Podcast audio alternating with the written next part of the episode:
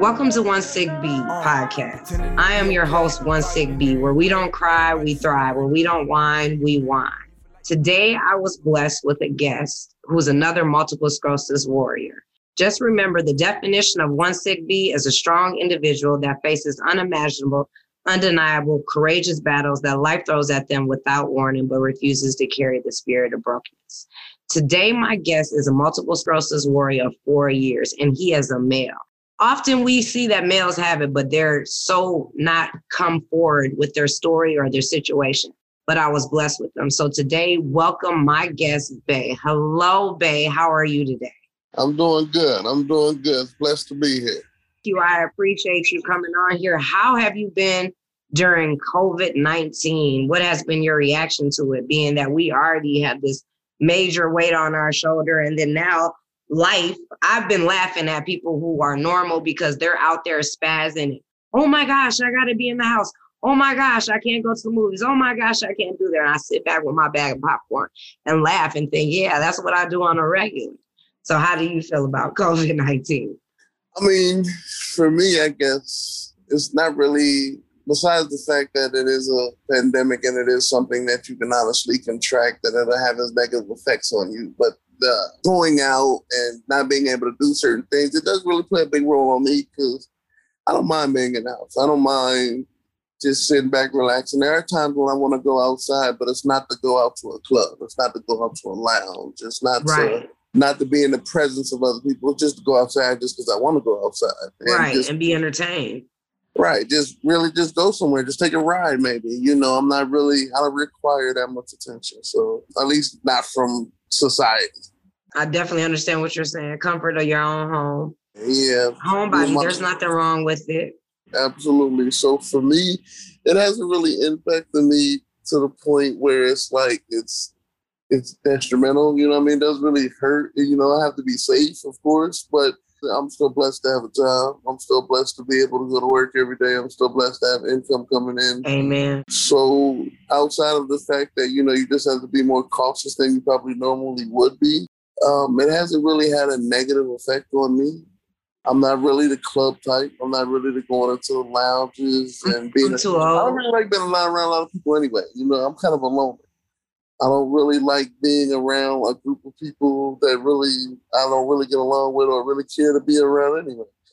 So for me, I don't look for the pleasure of being entertained by other people. I rather have the entertainment I want. So exactly. That's healthy, very healthy. And also with this journey, I noticed that I have less tolerance for obnoxiousness. But I already had that. I left that down alone a long time ago. Once I had kids, your foolishness, you have to put your kids face forward. Just like when you have a disease, you have to put it face forward. So today I want to jump into your journey. Bay has been thriving and surviving this chronic illness called multiple sclerosis that I changed the name to One Sick B, because if we're battling any type of unimaginable, undeniable, courageous battle that life throws at us without warning, you are one Sick B. So, Bay, when did it start? When did you and how did you get diagnosed? Or first start with what alerted you to this? Well, for me, it wasn't just a direct thing. It just started with multiple little things. And then the multiple little things led up to this big explosion. So for me, it started with I had optic neuritis in my left eye. I had optic neuritis in my left eye at first. So at first, for those who don't know, optic neuritis, you can have blurred vision, double vision. Those can be the effects of it. It makes it hard to see. Imbalance. You wear eye patch at times to kind of balance out what you're seeing to help the other eye rest. You can continue. My apologies. No, it's okay. It's okay. So it started with that. And when I first went, they was like, oh, well, you might have MS. And so they gave me an MRI. And nothing came up. Everything was fine. Everything was good. So that went on for like a week. And then, you know, they gave me little steroids, this, that, and other. And then it slowly started clearing up.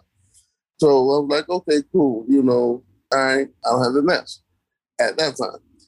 So as time goes on, now I started having really bad back spasms. I mean, excruciating, you know, where it would like, I would be just stuck. I couldn't do nothing but just sit there and just like cringe. And, you know, it started with that. Then that's when they were like, okay, well, you might have MS again. So MRIs. And once again, nothing comes up. Nothing comes up. You don't have MRI. You don't have MS. You don't have this. All right, cool, fine. So time goes by again. Now, as time goes by, it slowly starts happening. It doesn't just come on one day. It happens over like a month, probably like 2 months, not even a month, like 2 weeks. It just slowly started happening. I slowly started having cognition issues. I slowly started having, while I was disoriented. At first, my mom thought I was on drugs. Because, yeah, she was like, you're on something. You're taking something. She was like, I know you smoked a little weed here and there, but she was like, you're on something. You're taking something totally different that you're on. Yeah, she was like, because you look like you're lost. Like, you're not even here. You're not here. Like, your body's here, but your mind is look somewhere at you.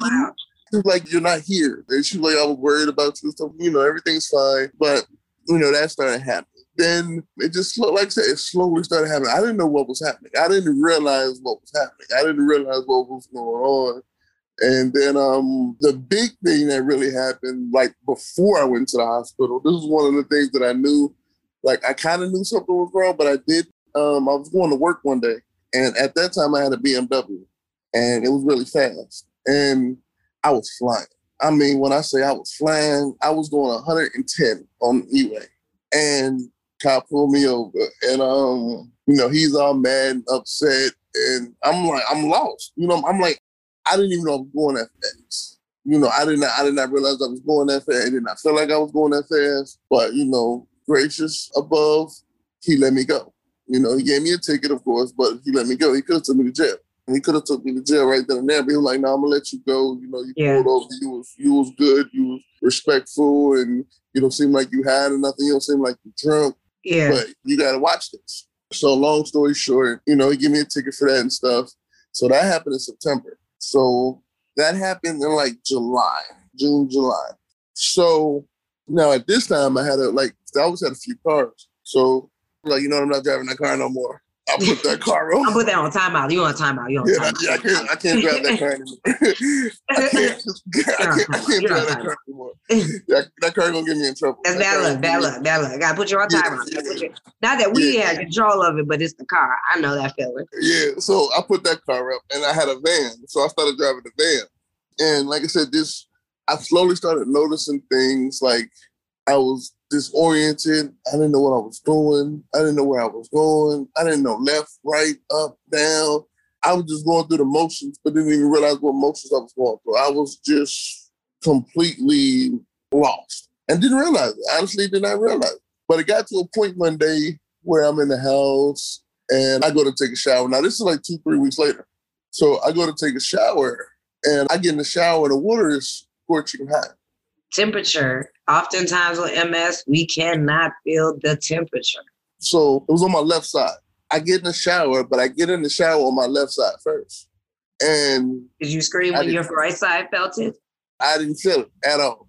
As soon as I got in and it started hitting my right side, it was over. I jumped clean up the shower. I was like, what the hell? What is wrong? Why can I not feel this? And what is going on? Scary at the same time. Yeah.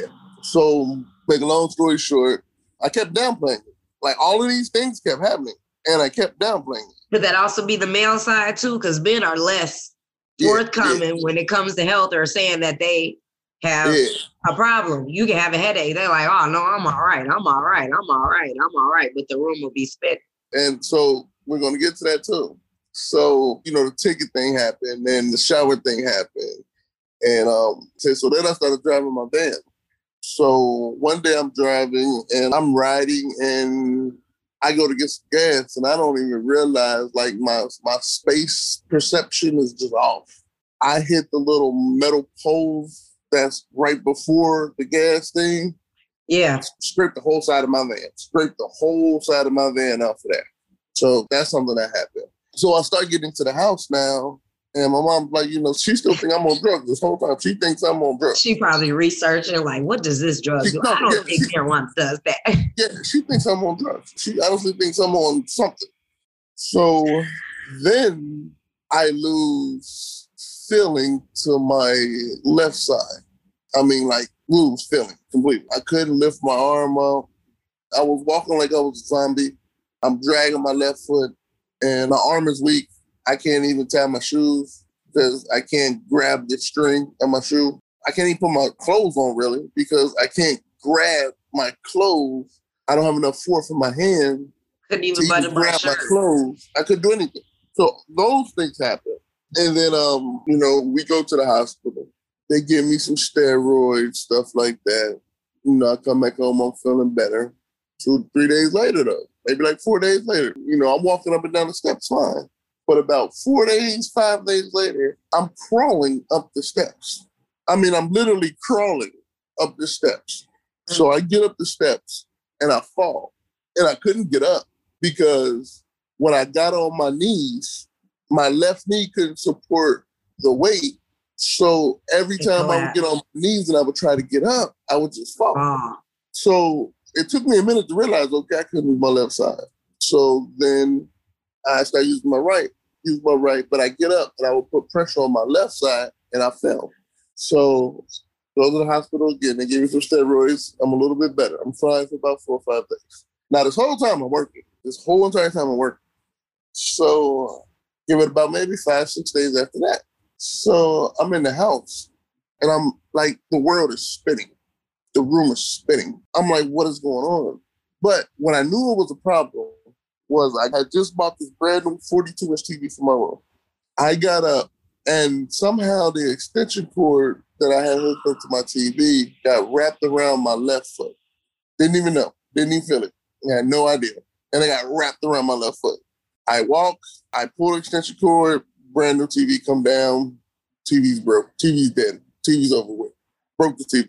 Okay. You're worried about the TV when we need to be worried about our body. But that's a natural reaction because you just got it. I just got it installed and it's on the wall. And this whole time they're telling me I don't have a mattress. This whole time, because they're giving me MRI. So, and they didn't even do spinal tap at this time, by this time either? We're going to get to that. Okay. We're going to get to that. I'm giving you the beginning. So at that time, TV breaks. I'm pissed. Just bought this TV. Just bought this TV for Black Friday. TV gets wrapped around my, the cord gets wrapped around my foot. I pull the TV down, it breaks. I didn't realize what was going on. They had no idea. Had no idea until I went to go walk and my left foot got yanked back. But by that time, the TV was coming down. All right, nothing I can do about that. So, go about 5 days past that, maybe a week. I don't know. But I'm sitting in my room and now this is before I met my girl. This is before I met my future wife. This is before all of that. I didn't even know her at that time. So I'm sitting in the room and I'm walking and I'm like walking in a circle. I'm walking in a circle because I can't use my left foot. Now at this time, I couldn't use my left side at all, really. Now, mind you, at the time, the doctor say that this isn't the reason. Okay. I don't know. I think so, me personally, because it happened after this moment I'm about to tell you now. Okay. This is when it really got bad. Okay. So I have my little nephew in town. And my little nephew, he loves making chili cheese dogs and sweet tea and all of that stuff. So I take him to the stores and we would buy it in abundance. We can buy 30 everything we can't have with mom and dad. Yeah, we can do it all. And a lot of people don't realize, you know, they do their research themselves. Sodium and sugar is two of the worst things people with MS can consume in high volume, in large amounts. Repeat that again. Sodium and sugar, which is pretty much salt and sugar. Salt and sugar. In high amounts. It's one of the worst things we can consume. We can consume. Well, hot dogs are filled with sodium. Salt, definitely. And then we were using the meat in the can. Okay, right. The can chili. That ain't nothing but sodium, too. Now he's making me these teas. With a whole bunch of sugar. A whole bunch of sugar. Now the kids we're not making little pots of tea. We're making these Cook County-sized pots of tea. We're making these big, dumb, stupid barrels of tea. So we ain't got to make it every day. We make it for like the whole week. I'm consuming 10 to 15 hot dogs a day, chili cheese dogs a day. Now we got the chili. Then we ain't even talking about cheese too. The cheese is a lot of sodium too. And I'm a cheesehead. I'm a big cheese person. That's why migraines and MS and cheese will mess with you. Yep. So now, mind you, all of these things was happening before that. So once he gets here and I start eating 6, 7, 10 cheese dogs a day, drinking all this sweet tea, it gets worse. And what I mean, it gets worse. So I start losing my mobility severely this time. Severely. I can't walk, can't do anything. I can't get up the steps. I'm crawling. I'm doing this and I'm doing that. Mama say, look, we going back to the hospital. Because at this time I was staying with her. Well, I had my own place, but due to the problems I was having, to watch for somebody there. Yeah, of course. A mother's love. Are you? Yeah, because you can't do that in your apartment by yourself. How am I going to get to you? How are you going to get to the phone if you're not within distance? What if you hit your head and you can't respond? That's one of the biggest fears that parents or we in general have. Yep. So she made me come stay back with her. Yeah, makes sense.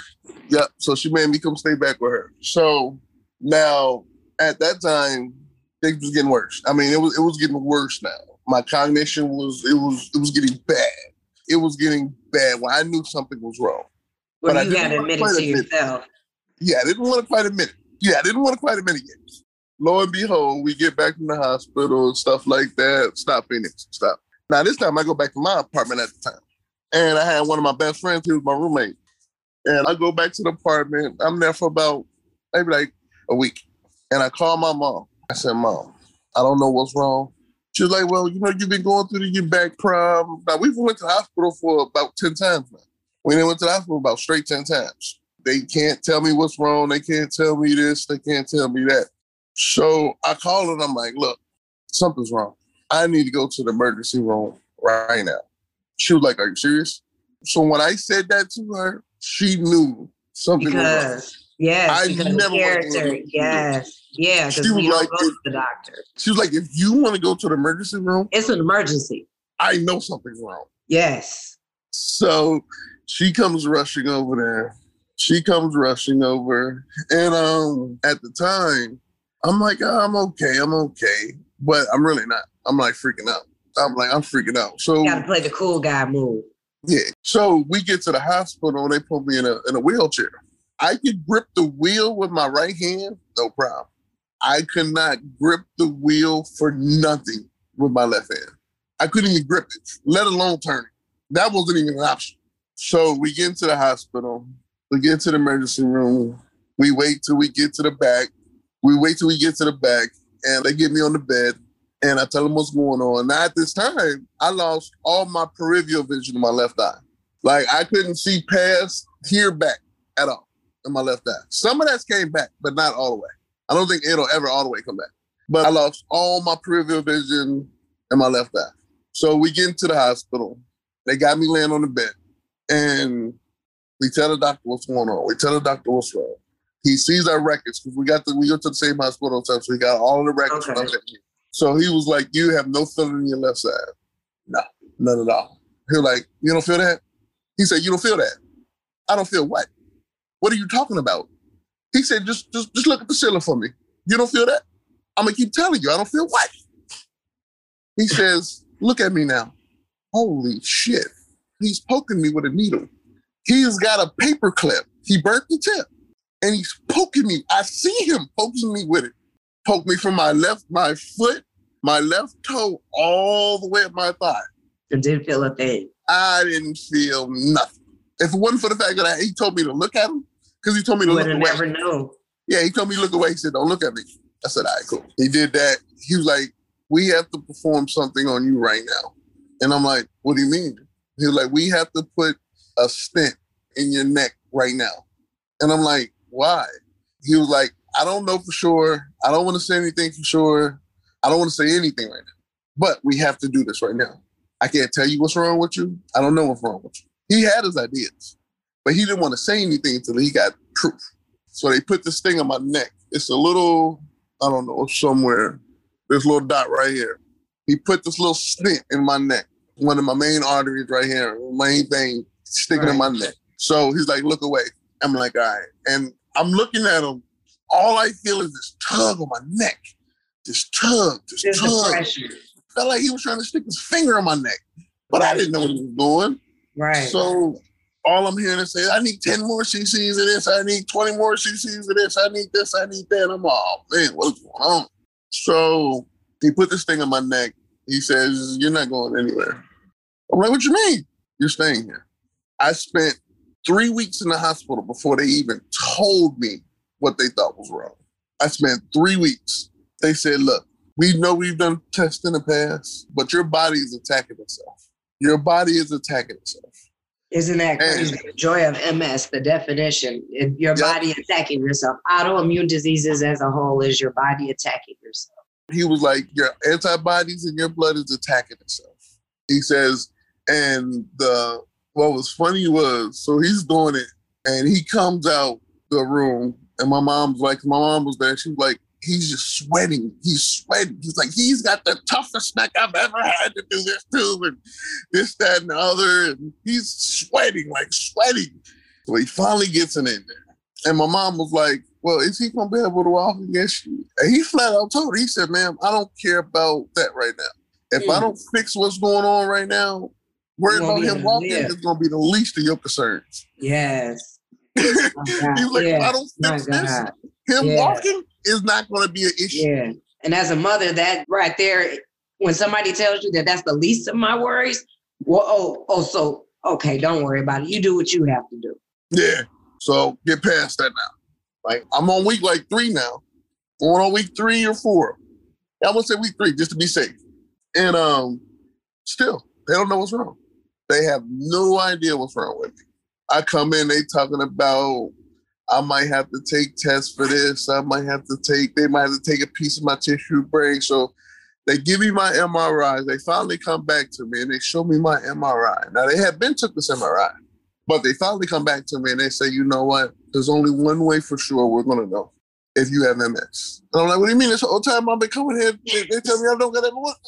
At all, these working and robbing you ain't never had anything that gave you any injury. Why do I keep hearing this MS word? Right.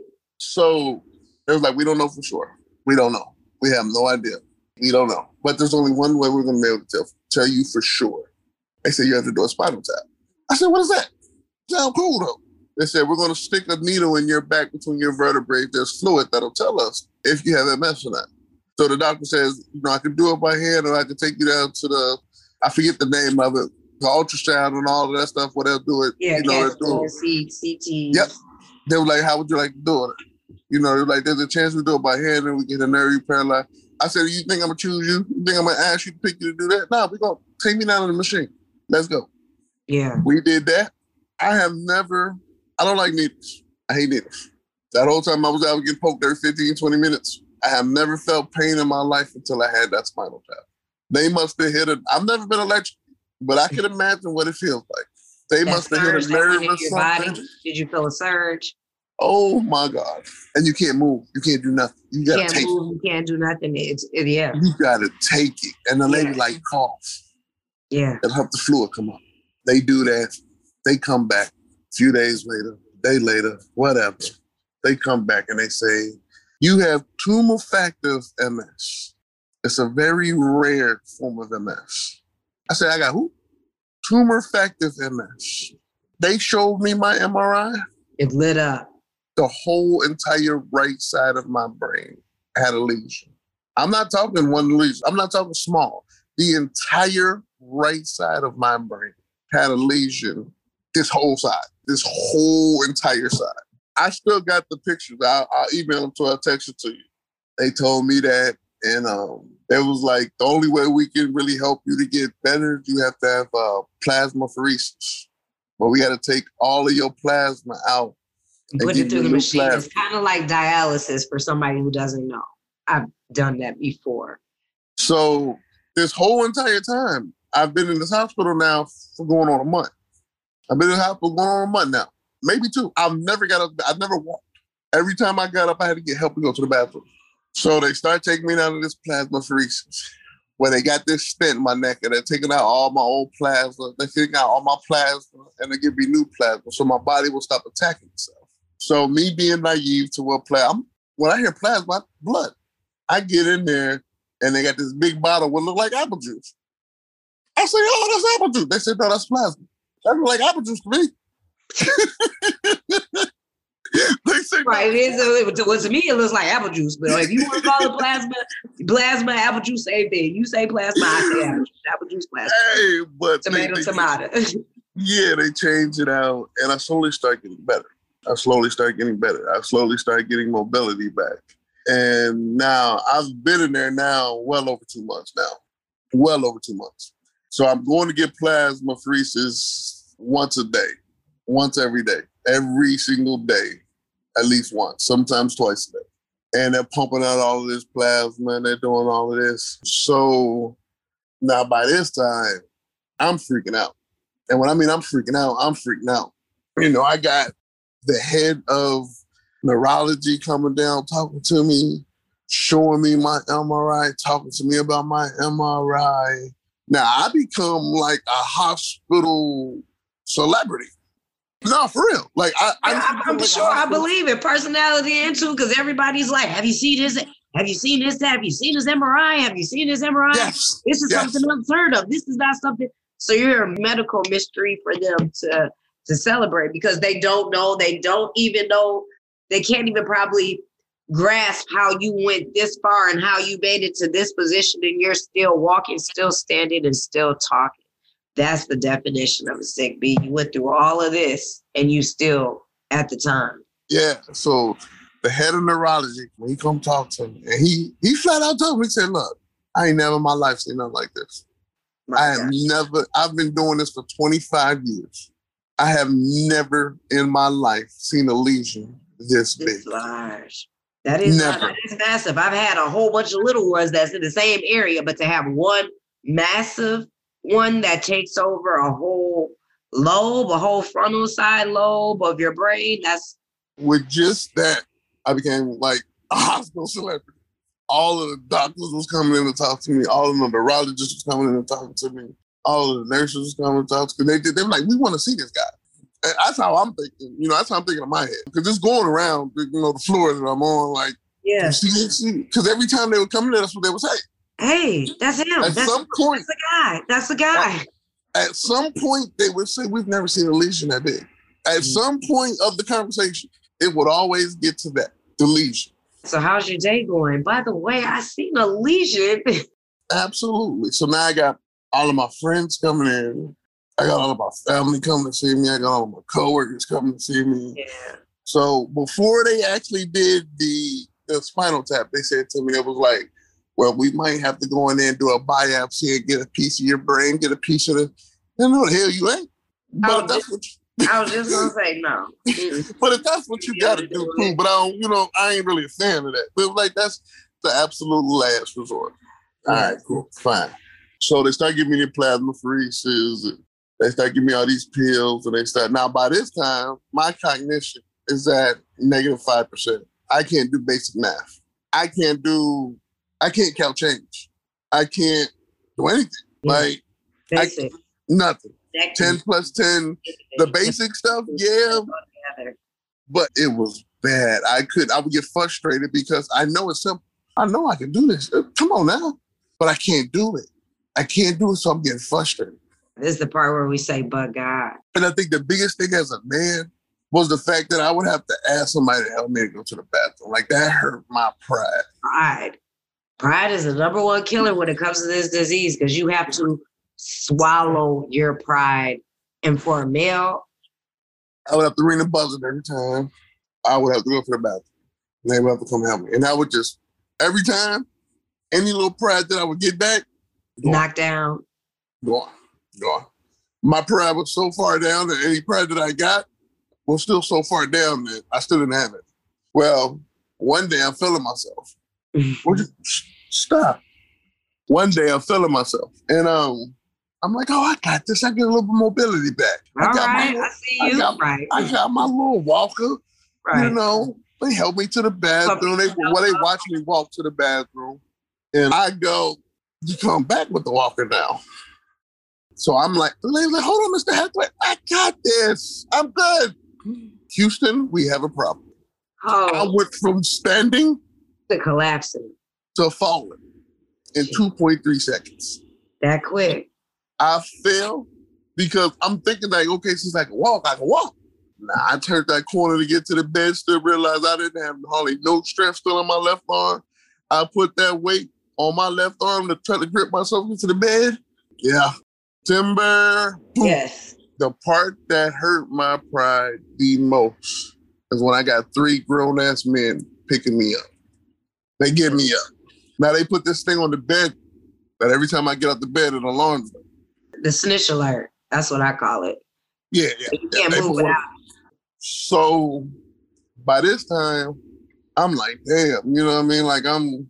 But by this time, I'm like a celebrity in there. So, I'm calling the people in the lunchroom all the time. I get it good with the people in the lunchroom. When you spend time in there, you become friends with the oddest people. You get extra products, all type of different things. All of it. I'm in there talking with nurses. All of it. We got this one black nurse. She comes because my mom was there every day. At this time, I had a friend it was odd. You know what I'm saying? She was my high school sweetheart at the time. Right. Oh, man. But that looks good. That wants to check on you every day. She came back in my life at that time, right when this all happened. So she was there checking on me all the time. She was there with me all of the time. And nurses coming around. And, I have a very cool personality. You know what I mean? So friendly. Yeah. Mr. Down Friendly. To earth. Uh-huh, yeah, Mr. Friendly. Yeah. So all the nurses coming in now. I would find my room to be the room where all the nurses want to chill out. Oh, we got a little bit before we do. Going to come in here and check on you and chit-chat with you. So concerned. And he's just so sweet, a bundle of joy. And you're scared as a woman, not seeing that this is actually not even anything sexual. This is keeping up your mental space. Those are the things that actually helped me get through it. Get through it, the conversation, the meeting the different people, not feeling you're alone. You know, situation, not feeling like a patient. You know what I mean? Not feeling like a patient. And like I said, the nurses, they were really great to me. They would always come in there and they would always come check them. Now, by this time, I'm like 3 months in now. And this one nurse, her name was Lee or Iggy or something like that. My mom got there. She was like, he needs to get out the bed. He hasn't gotten out this bed. He won't, because I was depressed. For anybody who knows a black mother, they're very demanding and they try to run everything. The nurses, the doctors, the patient, you. Yeah, but the nurse, she went straight up my mom. She pretty much snapped on me. Like, you're going to get up. You're going to do this. You're going to do that. Because I didn't want to do nothing. I didn't want to get up. I didn't want to take a shower. I didn't want to do anything. You know what I mean? I had my friends there. And I have family that would come check on me and stuff like that. But I didn't want to do anything. I did not want to do anything. I'm in there now, going on 3 months. I finally get discharged. Not going home. Now I have to spend 2 weeks in physical therapy to learn to be able to walk. And rehabilitation. Yeah. So rehab, when mental part too. So they finally give me my discharge date.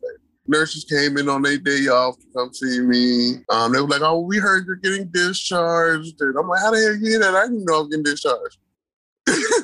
They gave you the 411. By the way, you're going home. If you didn't know, you know now.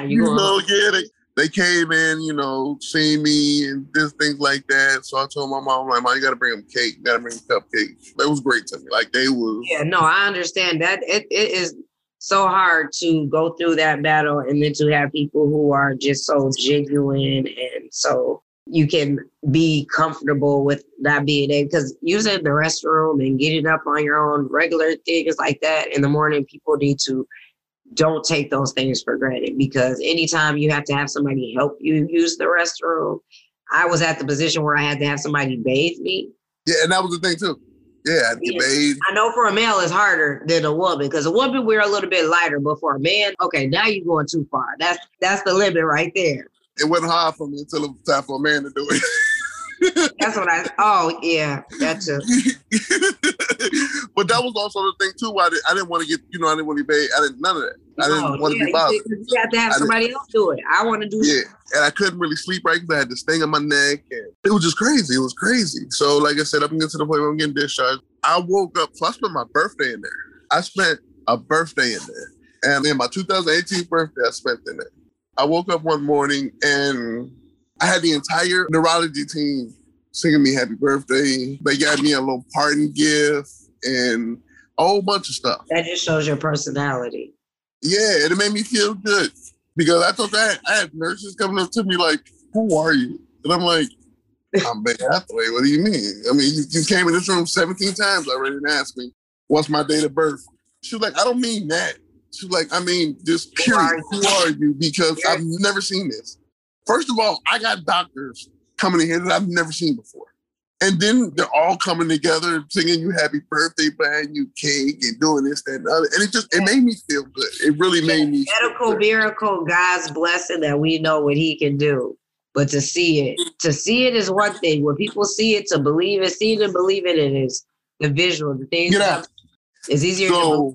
So, like I said, I'm getting discharged now. So my mom's like, you need to call the ladies down from the plasmapheresis and tell them you're getting discharged. And I'm like, Ma, I don't know how to call them, you know, because they took very good care of me. For the entire 3 months, I was in the bed. They never seen me walk. They never seen me walk. They never seen me get down. They never seen me do anything. They never seen me outside of that bed.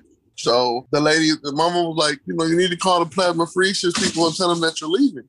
I'm like, Ma, I don't know how to do that. You know, how am I supposed to do that? So she was like, I'm a mom. I'll make it work, whatever. I'm like, well, okay, whatever. So as she's saying that, my jaw drops because they walked through the door. As soon as you were calling them? No, as soon as my mom was ready to call. No. As soon as she thought, the thought of saying it. Her saying, I'm a mom, I can make it work. I'll figure it out. She just said it. She literally just said it. As she's saying it, they walk through the door. Blew my mind. Blew my mind. They bring me gifts. They bring me this. They bring me that. So before they got like all the way in the room, I was like, I want to show y'all something. I got up and I walked to them. That probably made them cry. It did. When did this happen? You was all this and you're walking? It did. That gives a spirit. That gives somebody a reason to believe in the things on the faith. That is the definition of faith. And I was like, I just feel as though I owe y'all that. You know what I'm saying? I just feel as though I owe y'all that. It was a present. You guys been taking care of me. Let me show you how you have been building me up all this time and what it has done for me. You know, by this time, I'm going into my fourth month now. And I get discharged. And then I go to do inpatient therapy. And I spend 3 weeks in there. It was a journey. It was crazy. It was crazy. And still to this day, whenever I go to MS meetings and I show people my MRI, oh my God. Even still to this day, the doctor. Unheard of. It's an unheard of thing. And like I said, I think you're a show off because I have MRI, but my MRIs is little spots. So for you to have this lesion, an open sore type thing on your brain, and for you to be able to now be able to walk, to be able to talk, to be able to work at a distribution center, FedEx, we all order, to be able to handle these heavy tasks and to thrive through that. That is the definition of One Sick B. That is the reason why I reached out to Bay for this interview. Outside the fact that he's an MS survivor, but he's a Black male MS thriving survivor, was amazing to me. What medication are you currently on now? Ocrevus. So that's how I met my wife. So I get out of inpatient therapy now. I do that.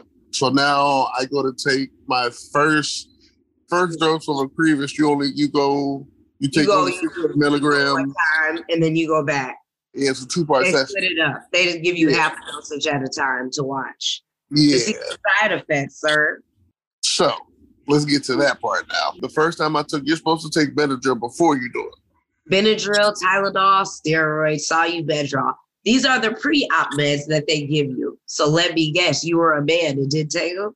I didn't take them until I got there. That was the biggest mistake of my life. I'm in there, I'm coughing. Everywhere I had hair on my face, I itched. Only my face. My nose, my ear, my chin. I had to. And the whole time I'm itching, I had to. Now, she's sitting across from me. getting her medicine at the time. And she's freaking out. She's calling the nurse and she's like, you guys need to check on him. Like, he's not. And now at that time, I was that nurse's first Ocrevus patient. I guess it like scared her away because like I'm literally like I had a really bad reaction to it, like a really bad reaction to it. And I do that, you know, I get through that. Everything's fine. Once the medicine starts kicking in, I'm okay. But for that first 30, 40 minutes, maybe an hour, it was bad. It was bad. And then I don't know if it was the next day or the day after that. I don't remember. But we go to the mall. Me and my mom go to the mall. And she comes, my wife comes up to me and she says, were you just in the infusion center? And I'm looking at her. I'm like, 'cause at the time I didn't recognize her because she had her scarf and her hat and all of that. You don't come to therapy to be cute. Yeah, she had all of that. She knew she was going to meet her husband there. So I think she would have combed her hair down, put it in a ponytail. Yeah, and she was like, "Were you in the infusion center?" And I think because at the time, I had my glasses on, I had my headphones, and when she saw that side of you and me, and that triggered her. It was like, "Oh, yeah, that was you." And then that was the start of that. You know, we started talking about our infusions, and you know, I found that she had MS too, and then we started going to MS thinners, and we just clicked. And, you know, we just spent every day with each other, every day talking to each other. And, you know, and here we are 5 years later. And I think that's a beautiful thing because in Bay's situation where a lot of men and women really battle MS, we often have partners that they're familiar or they think that they understand what's going on, but they don't understand the severity. So if Bay says, Eva, I'm tired, she understands that this is not natural average fatigue, okay? Yeah. And she also knows that as a woman, that you as a man, you're not going to stop when it's time for us to tell you stop because you don't stop. And you're a black male, which you're more hard-headed than the average male. I tend to believe you guys, you know, you go through so much and you fight through these unimaginable battles that life throws at you just as a whole, facing that and the male. So my other question is, as a male battling a chronic disease, as a male, you already have a heavy weight on your shoulder to be the provider, to be this. Usually when people want to see a male, they want this so serene, not broken, no flawed, I'm so tough. So how as a male do you deal with that? I know I have articulated, I'm sorry, with the MS sometimes. How do you as a male handle that vision of, I'm a man, I'm supposed to be the provider, I'm supposed to be this, I'm this. How do you balance that to say that this is not, I need to stop, I need to slow down? What I did for a very long time was I had a picture of when I was in the hospital as my screensaver so that I would never forget. I would never forget so that I could realize no matter what I go through, no matter what happens, no matter what I do, I can humble myself. And I can realize that if I have a chance to complain or I have a chance to fuss, whatever, I got a chance to make it better because I'm not in that same situation that I was because I didn't know what life had in store for me there. When I was in therapy, I was like, oh, well, you're not going to walk this, that, and again. I'm like, I don't know who you think you're talking to. You know, I heard that from the doctor too. They told me one day that I wasn't going to walk. And I said, oh, that's funny because I don't know who you've been talking to, but I'm going to go ask my God about it. When I get done talking to my God about it, I'm going to let him have the final decision, and I'll come back and notify you. Yeah, so I always, like, keep that. I think after that, it really, like, helped me with my pride because you go through things, and they really, like, show you that the things that you think matter in life really don't matter. No, I have a different definition of what wealth means to me. Wealth used to be money, clothes, cars. All that wealth to me is to be able to wake up and to be able to connect with people who need this, who are going through that. I believe this is the one thing that I believe God put in my heart after battling it for 20 years, which I'm a very humble person. I normally don't even talk about that I have MS or it just is what it is. It has been. But this was the part where I was like, okay, God, people need to see that there are people out there who are going through these battles on an every day, and they need to know that somebody else out there has been there, because you can feel so lost in these situations. Yeah, so I think that's the biggest thing that helped me in dealing with this circumstance. I've been blessed. I mean, you know, I got people always call me all the time, man, how you doing with your health? And I have people that actually honestly care and check on me. I have people that actually honestly care and want to see me do good, and want to see me help. You live.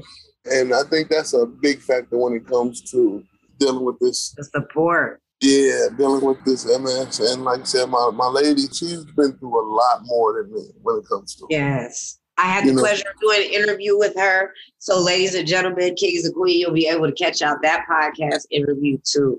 Her name is Eva, and she is phenomenal, sweet. And she is also an MS warrior, but she also is a Puerto Rican MS warrior, which I hadn't heard of too many other Puerto Ricans and other people, other cultures thriving with this battle. So when I heard it, I had to jump on it, because to me, that was amazing. Not that Puerto Ricans wouldn't get it, but you don't hear of too many other cultures with MS, or they speak, or should I say you don't hear about it because they might not speak up about it. So I wanted to give her the chance. And it was a beautiful interview. Yes, she's a person. She's an amazing person. She really is. You hit a gold spot. God put your wife right there where you had to go search for it, get on the gram, you know. Right. And it was exactly what you needed, because she knows what you need, because she's going through it too. She's went through it She went through it way before, you know. So it's like we both understand each other. We both know, like, okay, you know, you got this going on. And like I said, I really haven't had too many things. I really haven't had nothing else happen to me ever since I got over Ocrevus. I've been fine. That's enough. That's enough. Like when the doctors come in and they say, do you have any other medical conditions? And I'm like, hold on, I got MS. That's enough as a whole. Right there. That's all I need. Absolutely. And, you know, it just go through it every day. You know, you got your day-to-day struggles. Every once in a while, you have a little brain fart, your legs, mess sleep, or your arms, whatever. Yes. But outside of that, no, it's been great. It's been amazing. Do you have any advice for my kings and queens listening? Any closing factors or points, things that you want to know, especially to my male listeners who are battling this battle? They're thriving through it, because men tend not to speak up. So, do you have any encouraging words? Especially for them, because I don't get too many men. So if you could give encouraging words to them before I close this out. To men, for the most part, I would honestly say that you don't know how impactful your words and your time will be to someone else, that'll really help someone else out who might be going through the same situation that you are. You know, because as men, we are prideful and we are quiet. We bottle up our emotions. We don't let our emotions out. But you never know how helpful it could be, if you are dealing with this, to talk to someone else who is dealing with it, or not even dealing with it, but just to open up to someone about things. You'd be surprised how much of an impact it'll have on their life.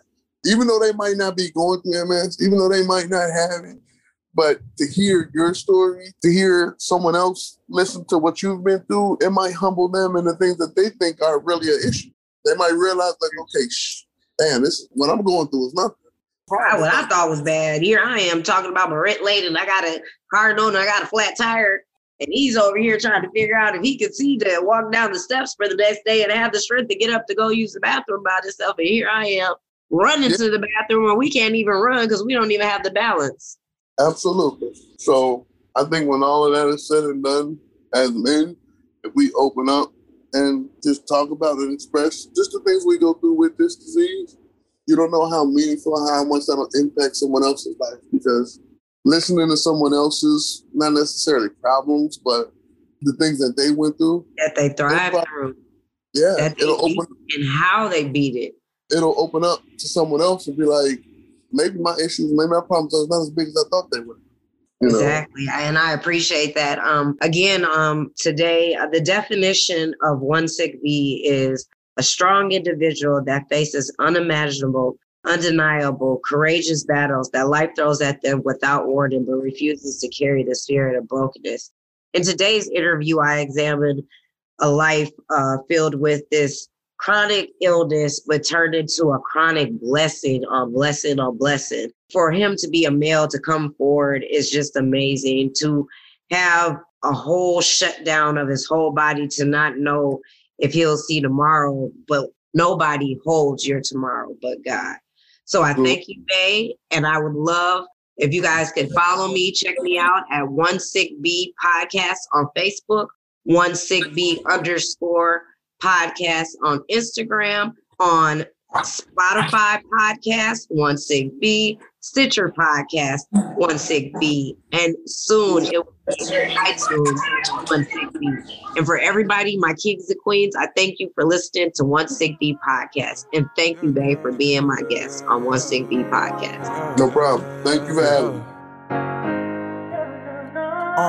Pretending to be okay, fighting in every way. Everybody see you hurting, don't nobody feel your pain. You feel like you might not make it to go see another day. Just keep fighting anyway, I got power to make change. If you're in this predicament and you're listening, God gives his hardest missions to the one he knows fit for it. No matter about the reason and no matter about the innocent, just know that you'll be great and you'll keep fighting till you finish this. And you ain't never finished.